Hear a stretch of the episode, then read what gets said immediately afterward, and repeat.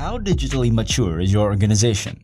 Have you transformed your company's processes and practices to improve the experience of both your customers and employees? In this episode of Cocktails, we talk to Altimeter's research director, who shares with us their predictions and findings on digital transformation and digital marketing trends, why we should create a transformation management office, determining your company's digital maturity, the intersection of sales and marketing in the digital age, and how to create a more agile content system. We also get a sneak peek at their most recent work, The State of Digital Transformation in 2021, and how the trends of today will impact the near future. Welcome to Coding Over Cocktails, a podcast by Toro Cloud. Here we talk about digital transformation, application integration, low code application development, data management, and business process automation Catch some expert insights as we sit down with industry leaders who share tips on how enterprises can take on the challenge of digital transformation. Take a seat, join us for a round. Here are your hosts, Kevin Montalbo and Toro Cloud CEO and founder, David Brown. Welcome to episode 48 of the Coding Over Cocktails podcast. My name is Kevin Montalbo, and joining us from Sydney, Australia is Toro Cloud CEO and founder, David Brown. Good day, David. Good morning, Kevin. Morning. All right, let me introduce our guest for this episode. Our guest for today is an industry analyst at Altimeter, a Prophet company where he publishes research and advises companies on digital marketing innovation. His recent areas of focus include content strategy, data driven personalization, customer experience technology, and multi channel marketing. He's also researching the new field of augmented and virtual reality. He has frequently served as a moderator and speaker in conferences and panel discussions on the above topics and has been quoted as a technology expert in leading publications, including National Public Radio, CNET, Forbes, Digiday, TechCrunch, and the San Francisco Chronicle. Joining us today for a round of cocktails is Omar Akhtar. Hi, Omar. Great to have you on the show. Hey, thanks for having me on. All right. So, uh, we did a little bit of uh, research, of course, you being a, a research director and also Altimeter provides research and advisory to leaders so they may better understand the intersection of technology and business as they move forward. As the current research director at Altimeter, can you tell us about your most significant research accomplishments and their impact? Yeah, absolutely. So when Altimeter was founded, it was really this idea that digital disruption is going to be something that that occurs over and over again. I think back in 2008, we were just seeing the beginning of social media and cloud platforms, and there was this idea that things were were, were going to change quite uh, drastically. And so Altimeter was founded on the principles of recognizing disruption before it happens to companies and helping companies uh, a recognize what that disruption means for them and then getting ahead of it with uh, you know guidelines frameworks. And then the third part of, of what we do is we try to go out there and, and, create benchmarks for what good looks like when it comes to topics like digital transformation social business digital marketing try to find out what good companies are doing in their practices so that companies can a stack themselves up against them and say well this is how good we are. This is how far we have to go. And b use that as a way to to chart their path forward so I would say that if you look at our, our most significant research, we've really tracked with the big trends that have happened over the last uh, 10 to 15 years. The first big piece of research published by Charlene Li, who was our founder, um, was about this idea of social business. The idea that social media is a lot more than just people talking to each other. It's this idea that companies could actually use social media to drive their business. Now, that idea seems pretty obvious now, but back then nobody thought of it. They thought that well, it's like using um, you know people's telephones or their or, or them talking to each other and, and, trying to create a business out of it. But that was her idea back in the time that companies like Facebook, Twitter, Google, they were creating this way that companies were talking to each other, and there was some that that people were talking to each other, and there was a way that companies could use that to their advantage in a way that didn't seem overly creepy, but seemed a lot more organic. And since then, uh, Brian Solis took on this idea of digital transformation as a whole, which was this idea that everything that we do um, now has a digital component to it. Again, this seems pretty obvious now, but back in uh, in, in 2013, 14, it was a pretty big idea to say that companies can't just go piecemeal by just getting online or just saying that we are now on the internet. They have to radically transform the way that they exist from their business model to the way that they talk to customers to the way that they innovate their products. It was a whole range of digital transformation. And I think that's been the umbrella that Altimeter stuck with So, under digital transformation, we've looked at the transformation of marketing, the transformation of customer experience, the transformation of sales, uh, but it all comes down to this overarching uh, ambition to keep charting what digital transformation means. And that really has shifted um, over the last few years. You've, you've written about uh, the digital marketing, uh, the convergence of uh, digital sales and marketing. Tell us about that. How how do you guys see those those disciplines converging? So, I think this really came about the, in, in a large way with B2B companies, but now it's spilling over into B2C. So, if you can imagine that in the past, it was the marketers only got to do brand work and say this is the brand and, and, advertising and all that. And the salespeople in B2B companies were responsible for actually those one-to-one conversations.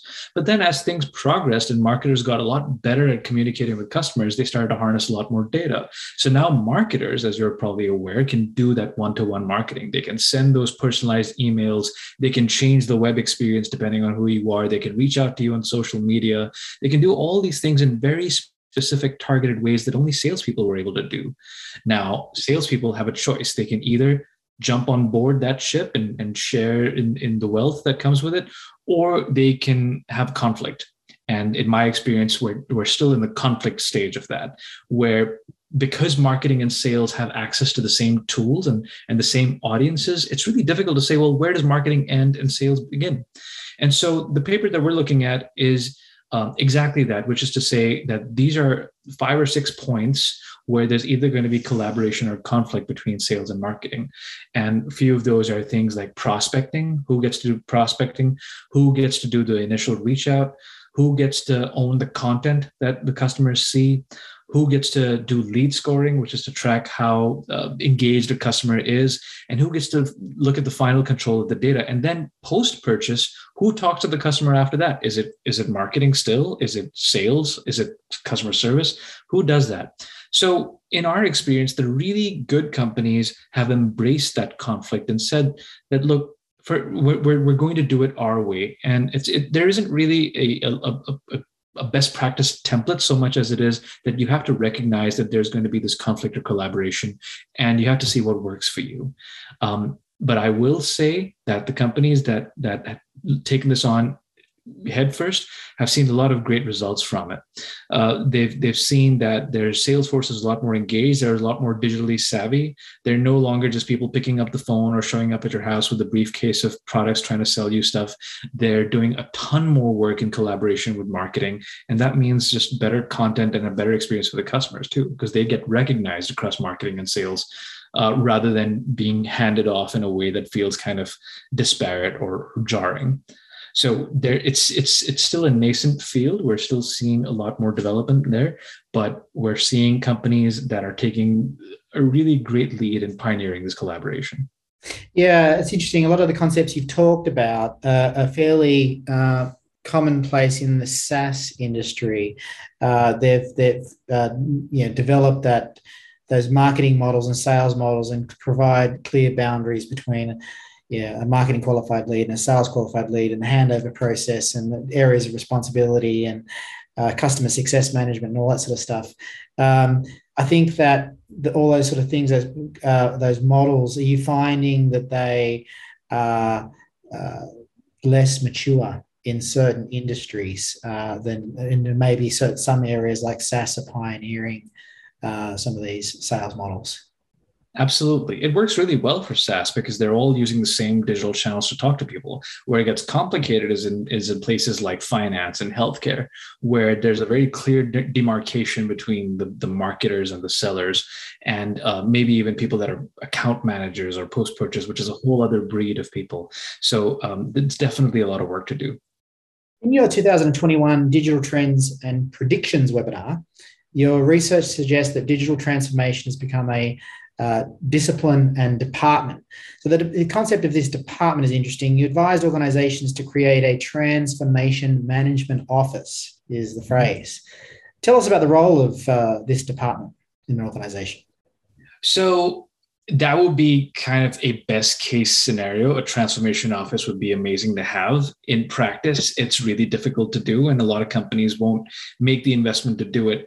So, one thing that we've seen in the latest research, and and and what I can tee up for you, we're releasing it later this in in in October, is the State of Digital Transformation 2021. What we found was that there's a clear difference between companies that successfully digitally transformed and companies that kind of had average results. And the number one difference was was that it didn't matter whether they had a transformation office or not. What mattered was was that the CEO was leading the charge, as opposed to a chief digital officer or a chief transformation officer or a chief experience officer. It was really important that the CEO and even the board of directors were directly involved in setting the transformation agenda. And so what I would say now is a transformation office is great, but it has to be a transformation office that is uh, that has some teeth to it, that has some backing and resources from the top executives. It can't be a transformation office that kind of floats at the mid level um, and is kind of a conglomerate of folks from different departments. In in those cases, we've seen we've seen become very ineffective. So there's a difference there.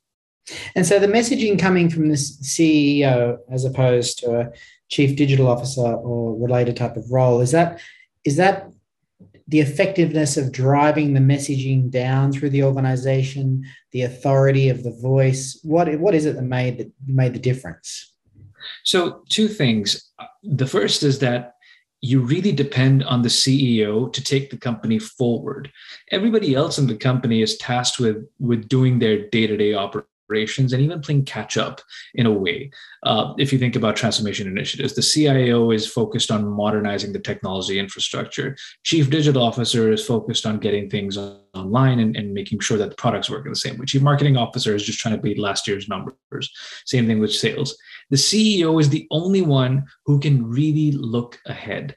And in order to enact a transformation agenda, it has to come from someone who's looking ahead, who's creating some some sort of a um, a, a purpose for that transformation. Purpose driven transformations work. Transformations that are in service of catching up are are average results.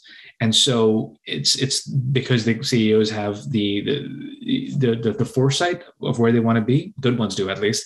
And then CEOs also are the ones that can can devote the resources that ultimately a good transformation agenda needs. I mean, without uh, creating any spoilers for this research was not not released yet. Were there any uh, surprises in there, which uh, in your findings? I wouldn't say surprises, but it's confirmed a lot of hypotheses that we had had for the last few years. And um, I think now is the time where we've actually been able to collect enough data for 10 years of digital transformation to come out and say that, look, a lot of the stuff that we've thought before is actually coming true. And I'm happy to share a few of those, which won't come as surprises to people, but it may confirm some things that they've always thought of and, and, and they can take and move forward. So we've seen clear differences, as I mentioned before, between those that had uh, great results with their transformation and those that didn't. Um, again, leadership was key. But the other thing was that successful companies really devoted a lot of time to experience, both the customer experience and the employee experience, compared to average performers that were more likely to devote their investments to modernizing IT as well as um, uh, creating efficiency in processes. Not that they didn't focus on CX and EX as well, it's just that it wasn't as much of a priority as it was for more mature companies. And so that's a really key differentiator is that when you're transforming the company, um, you usually come into it with this idea of modernizing IT, and as you should, and that's typically what digital transformation is meant for the last many years. But doing it in service of something that is customer facing is what we've seen has the biggest results. And so that was a big eye opener for us to see that look, we've been talking about customer experience and the importance of it ad nauseum for the last few years, but this really shows us that there's a clear difference between people who are catching up and people who are driving ahead. So that was probably the biggest one. And the other one was the, the emergence of data and analysis. So successful companies were far more likely to devote resources to managing data. And I think average companies, for whatever reason, lack of resources, lack of the right skills, lack of the right personnel, are not as focused on data and that's a really really key thing. And again as, as you're aware you know with toro cloud data is a difficult thing to deal with especially getting it from multiple sources into a single place integrating it is a really really difficult challenge. And companies that are that are still just trying to catch up with modernizing their it infrastructure can't afford to do that. And there's a real gap there for them to leap ahead. So so those are the things that you know we saw coming down the line. And now more than ever we're really seeing that experience was always a priority. But if you're not focused on data in 2022, you're really going to fall behind the pack. Mm. And to on that data, there's a couple of things I wanted to ask you about that. I didn't want to interrupt your train of thought there. Uh, on, that uh, data initiative and the analysis of data, uh, should organizations be looking at certain roles uh, to facilitate that analysis of data? So you could have a chief data officer, and, and certainly we've seen a few companies do that. It's less um, I would say the, the, the exact role is less important as the organization. So it really pays to have some sort of a centralized data function. So it, that doesn't mean that all the data stays in one department. What it means is that there's one department that is overseeing the data strategy, that is saying that look, um, this is how we do governance. This is how we protect privacy. This is the protocol for integrating data from another party into our party into our first party ecosystem. This is how often we back up to the data lake or whatever it might be. It's really important for there to be somewhat of a central consensus. And if you think back to the earlier days of marketing it was really what we really advocated for was someone who had um, control over the content. Because everybody's creating content and it paid to have somewhat of a central body even if they weren't creating everybody's content having kind of the, the, the central governance model of where the content headquarters. For the same reason we advocate having a data headquarters inside a company. So um, so they can make all these decisions that the lines of business or different departments don't have to make on their own. Mm. And the, the second uh, success factor you mentioned was the experience, uh, and, and you mentioned customer experience and employee experience. I, I wanted to dive into that employee experience. So what was the differentiator you're talking about there with employee experience? Well, I think one of the big things was was the pandemic. So companies that had focused on employee experience from the start, and in this case, employee experience meant a few things. It meant employee satisfaction, and it also meant um, were employees able to communicate with each other using the right tools? Were they able to be productive? Were they able to work remotely if they could? And so that was a, a huge consideration that really blew up in the COVID 19 pandemic. So companies that were in a better place for that leapt far ahead of everybody else. And so it, what we really say is that when we think about our employees, you have to think about them in the same way you think about customers. Think about their journey when they show up to work What's the first thing that they click on that has to do with the company? Um, what kind of data do we capture on our employees that can help us optimize their experience while being at the company? So, um, what's important to them? All these practices that we put in place for our customers, we should be doing for our employees as well. Um, that's been a big source of returns for companies. And of course, it wasn't just about communication and facilitating communication via chat, electronic chat channels or, or the like for remote work is also access to systems and resources, right? So, and, and, and of course, the data integration and uh, data management, being able to access the, the right resources to the right people became a critical function overnight because you know you, you weren't on the, the company network and you had to overcome those issues. And so there was a whole bunch of uh, technology challenges associated with exposing data securely, the right data to the right people, providing a single view of the data.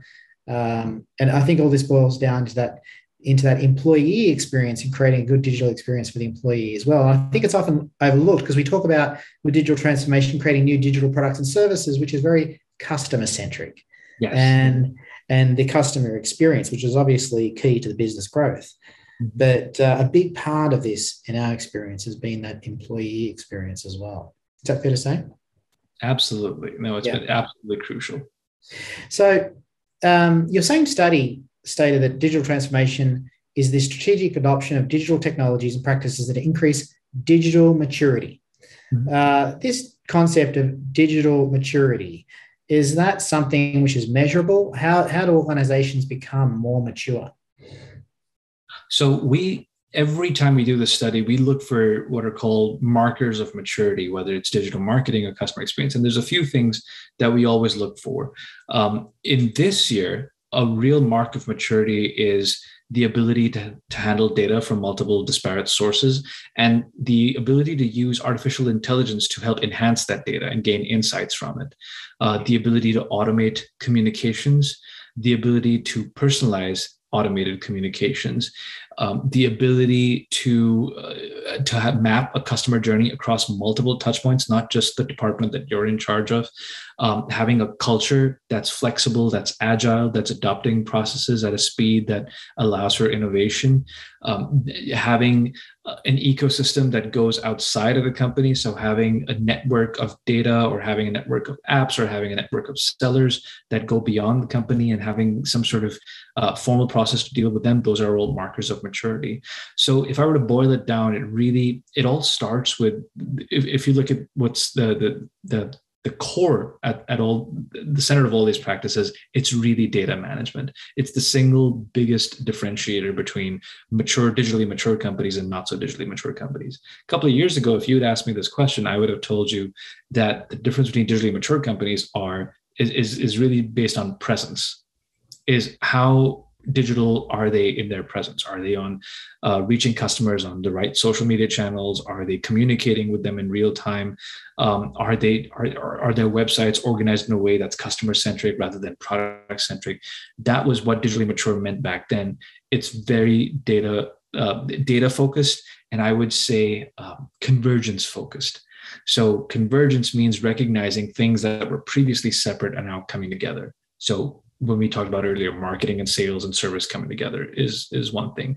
Um, product and experience and innovation coming together is another. Um, convergence outside. So let's say hotels partnering with credit card companies to share data and do joint targeting. Convergence between complementary companies or convergence between different industries. Uh, recognizing that and moving for that is, is is another mark of maturity that we're seeing. We've talked about a bit about the success factors associated with digital transformation. What about some of the preventing successful deployment of digital transformation in organizations? So the single biggest challenge was budget. Mm. And uh, you know, I think that's no surprise there. Everyone who's involved in digital transformation will tell you that there's never enough, um, and so that continues to be a problem because uh, for a the results from digital transformation take a long time to surface um, you know you can get some results in a year but typically it takes about three to four years before you really reap the benefits of it. So for a long period of time digital transformation efforts are seen as a cost center. And when something's a cost center along comes a covid-19 pandemic and you know what happens to cost centers there. So it's it's been a it's been a constraint in companies uh, to their credit, haven't said that they're stopping their digital transformation uh, efforts, but they are maybe um, they they're not accelerating them at, at the pace that they may have hoped. So that was a big challenge. The other one is culture and resistance to change. So when you in, implement a digital transformation program, you're talking about reorganizing hierarchies. You're talking about introducing skills that weren't there before. You're talking about maybe creating products that weren't there before and ways to engage that weren't there before. That's gonna make a lot of people who who don't have those skills and that experience feel very insecure and hence resistant to change. And despite the progress that we've made with, with leadership and, and, and culture and digital literacy, it is always going to be difficult to enact change in any company, especially one that has such a seismic effect on the way that a workforce looks. Uh, uh, uh, do you get into effective strategies with dealing with that sort of cultural change? Well, yes, it's not an area that we have a ton of research on yet, but I can tell you a few things um, that do work. So, digital literacy programs definitely work. Um, we find that pilot programs, agile processes where testing and learning, building this culture of testing and learning, bringing the data back in, that tends to work. Um, it also helps if change is holistic and not sequential. So, one thing that companies have learned is that because they were so scared of cultural change, they tended to roll out um, change piecemeal. So saying, Let, us just keep it to this department. Let's only do it at this team. Um, mm-hmm. And everybody else gets the same.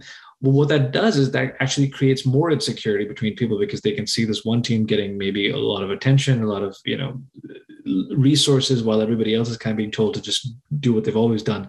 And so what we found found a big change from the few times that we've done this in the past is that companies are enacting their digital transformation programs in a much more holistic manner.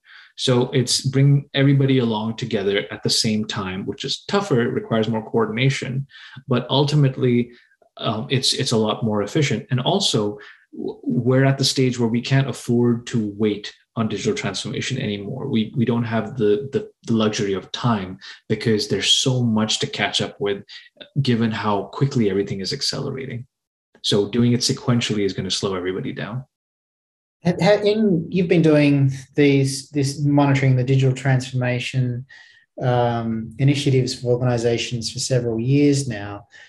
I'm, I'm guessing you've seen the progress of that. We talk about the maturity and where the progress of where companies are in that maturity pipeline. Mm-hmm generally, where are we at? I, have asked this question of a few of our guests, and I, I, it's interesting to see the perception of within this transformation initiative. Are we getting to the end of it? Are we just beginning? Where where are we at in that timeline and that maturity? So that's one question that I don't have a great answer for you because the truth is, think of digital transformation as a never uh, as a never static goalpost. So anytime you make any progress towards it, the goalpost changes and it moves.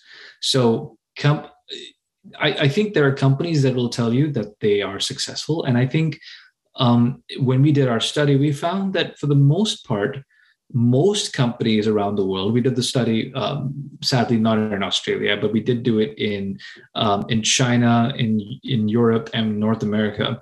And we found that for the most part, things that were pretty sophisticated, maybe three or five years ago, companies were getting pretty good at. So personalized messaging, um, using customer data, mapping customer journeys.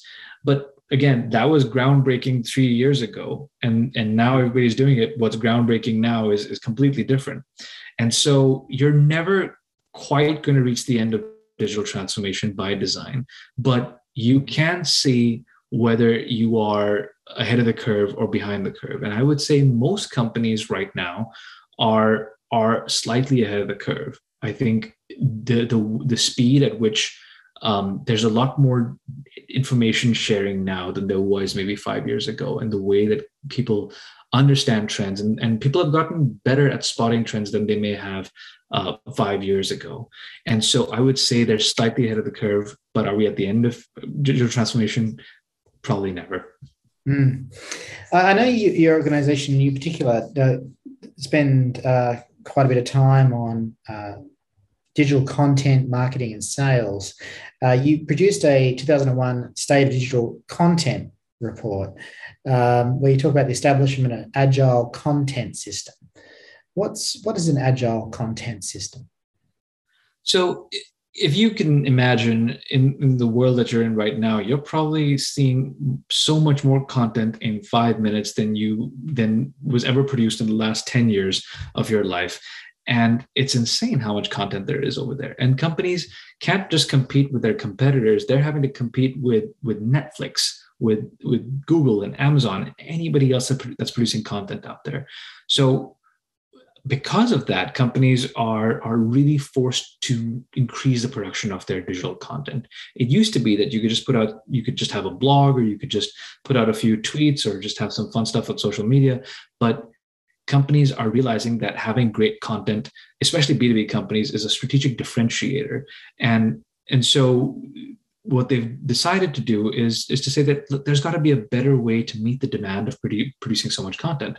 And so doing the research, we realized that there was um, companies that were doing this well were using what we would call an agile content system, which is a series of practices that allows companies to scale content at a rapid pace, but also have it be um, high quality. So it's personalized and data driven and achieving goals for multiple departments. So the three characteristics of content of an agile content system are that it allows you to create a lot of content very quickly it's personalized and it's delivering on business goals that go beyond brand awareness so it's actually driving revenue and there's five components of an agile content system the first is you've got to have the right goals and metrics. So, success metrics that go beyond brand awareness or views or likes, something that actually moves the needle. You've got to have the right creation and personalization tools. So, the, the ability to recognize data and create personalized content, maybe even use AI to do some content creation. You've got to have the right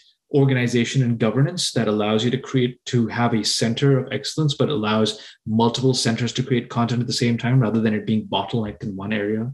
You've got to have the right compliance and review process which means that it's not just um, here, Mr. Editor, or here, Mr. Lawyer, look at our content, send it out. It's got to be a modular content, a quicker process than that. And then finally, you've got to have a, the, the right systems to store and back up content. So using AI for tagging it, putting it in a digital asset management system so that multiple pe- folks can access it. Those are the kinds of things that make up a modern agile content system.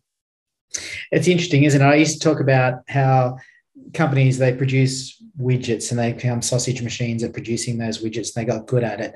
And then they needed to become software companies in order to facilitate producing those widgets.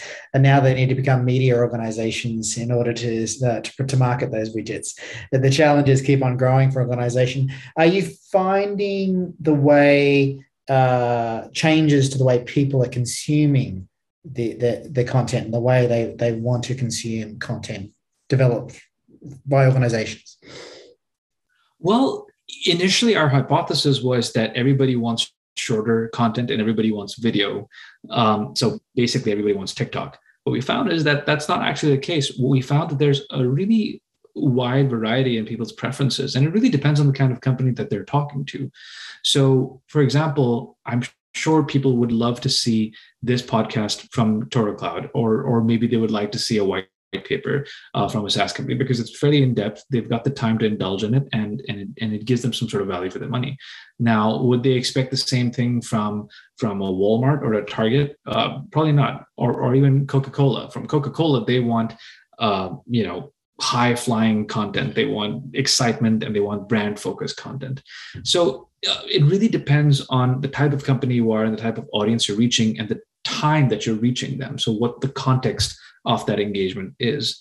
So um, I, I, would say that we, we we we used to have a lot you know data saying that look videos that are under two minutes are good and and either go very big or very small but there's really such a wide variety in the way that people consume their content that there's something for everyone and the key for companies is to realize what their customers need and and not what the general public needs Mm, and you mentioned that timing of the content. I assume you're talking about there, like a developing a content funnel for where they are in the journey, the, the whether the, the, the customer journey is that what you, is that what you're referring to? Absolutely, it's extremely powerful to reach the customers with the right content, the right piece at the right time. Um, that's when we've seen, you know, it, it really, really flies off the page when you are able to recognize when someone's looking for something and deliver it to them in that exact moment. Now, whether that's an email or whether that your website simply is architected in a way to, to, to intuitively guess that, uh, those are very powerful ways to reach customers. Omar, there's so much we could talk about. You, you've you've researched so many interesting things and have uh, discovered so many interesting trends. Are on top of on top of uh, areas of digital transformation, sales and marketing, and digital content development.